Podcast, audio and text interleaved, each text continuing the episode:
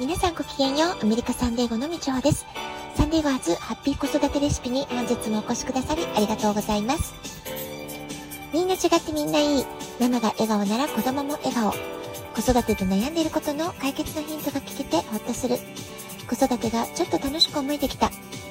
聞いてくださっているあなたが少しでもそんな気持ちになってくれたら嬉しいなと思いながら毎日配信をしております。昨日は一日中曇り空で肌寒い一日でしたけれども、今日は青空が少し戻ってきました。雲があるかどうかで家の中の温度が全く違ってきます。今日は4月4日ということで、え4が並んでいる日付になってますよね。え2月の終わりに2月22日という日がありまして、えこんな風に2が、えゾロ目で並んでいる時にエンジェルナンバーのことをお話ししました。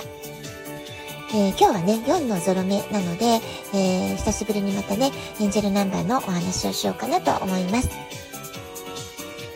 日本語だと4という数字は不吉な数字として扱われることも多かったりするんですけれども、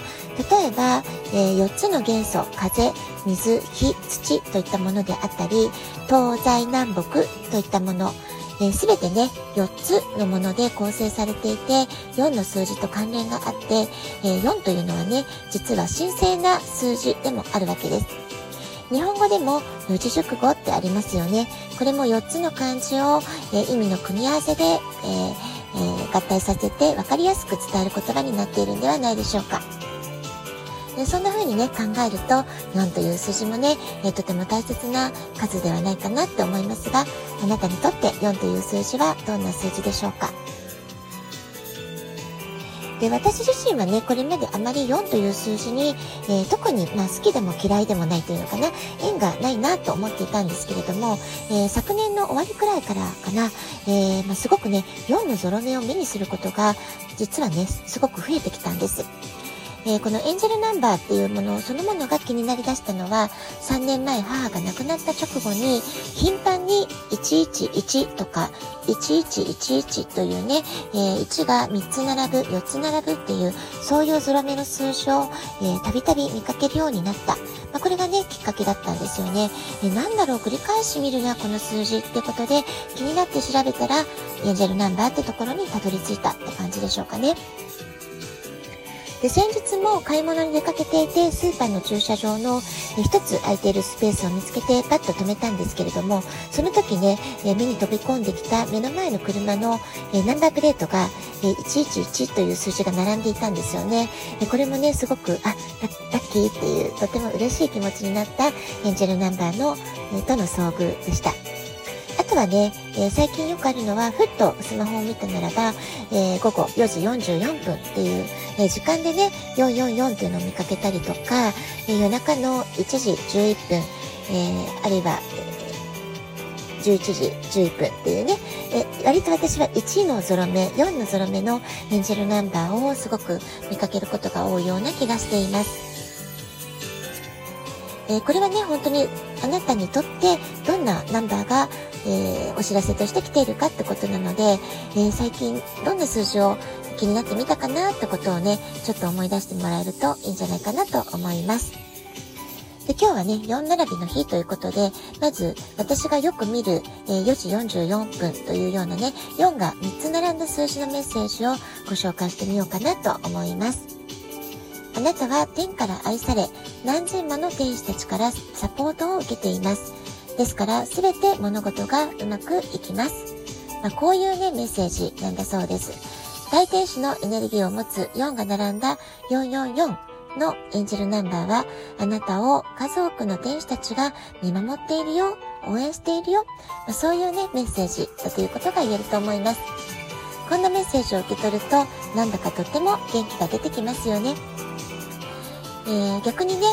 もしあなたが思いもよらぬアクシデントに遭遇していた、まあ、そんな時にこの444を見たとしたならば、あなたのところには必ず助けてくれる人が現れるよ。大丈夫だよ。まあ、そういうメッセージもなるというふうに言われています。こんな風にちょっと苦しいな、辛いなってところに、えー、目に見えない何かに守られている。まあそういったことを感じることができるのは、このエンジェルナンバーの素敵なところではないかなっていうふうに思います。えー、私のようにね、スマホとか時計でこの444っていうナンバーを見たときは、時間に関わる意味を持つこともあるんだそうです。近いうちにポジティブな出来事が起こるよ。えー、今は大変かもしれないけど、苦しいかもしれないけど、この先にきっといいことがあるよ。楽しみにしててね。まあ、そんなね、予告編とも言うべきメッセージを天使たちが届けてくれている、こういう解釈もできるんではないでしょうか。えー、それからね、今日は4並びの4月4日ってことでお話しましたけれども、明日4月5日は二十四節気の清明、そしてこの日に、えー、一粒万倍日が重なっています。清明というのは春先の清らかで生き生きとした様子を表した症状明月という四字熟語を略して清明と呼ばれるようになっているんですね。字のごとく全ての物事が清く明らかに明らかになっていく、えー、とてもね、えー、光が美しく明るく輝いていて清らかな季節である、まあ、そういった意味になるでしょうか、えー、暖かくなって草木が芽吹いて花が咲き生き生きと輝いている、まあ、そんなね春という季節を、え、まあ、春というエネルギーを五感で感じる美しい季節、え、訪れてきているんではないでしょうか。え日本では桜が満開という時期ですよね。えきっとお花見シーズンで、え桜のシーズンを楽しんでらっしゃる方も多いのではないでしょうか。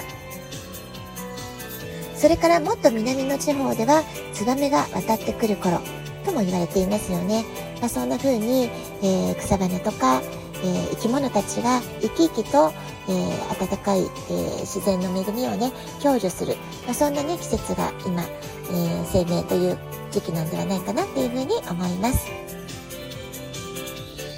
それから一粒万倍日、えー、今年4月の前半ね、割合何度も一粒万倍日って、えー、またやってきたかなっていう感じではないかなと思いますけれども、この吉日のタイミングを上手に、えー、日常に取り入れることで、よし、今日は吉日だから開運掃除をちょっと丁寧にやってみようとかですね、デトックスをしてみようとか、ゆっくりお風呂に浸かって消化してみよう。あるいは、え前々からやりたいと思ってて、なかなかスタートできずにいたけれども、新しい勉強を始めようとか、新しいワークアウトを始めようとか、それからね、お財布を新しく新調しようとか、え買い物をするとか、新しいお財布買っておいたけれども、今日から使い始めようとか、まあ、そんな風にね、何か新しいこと、フレッシュなことを始めるには、とてもいい日だという風に言われていますので、明日、え4月5日のエネルギーも上手に活かしてみてください。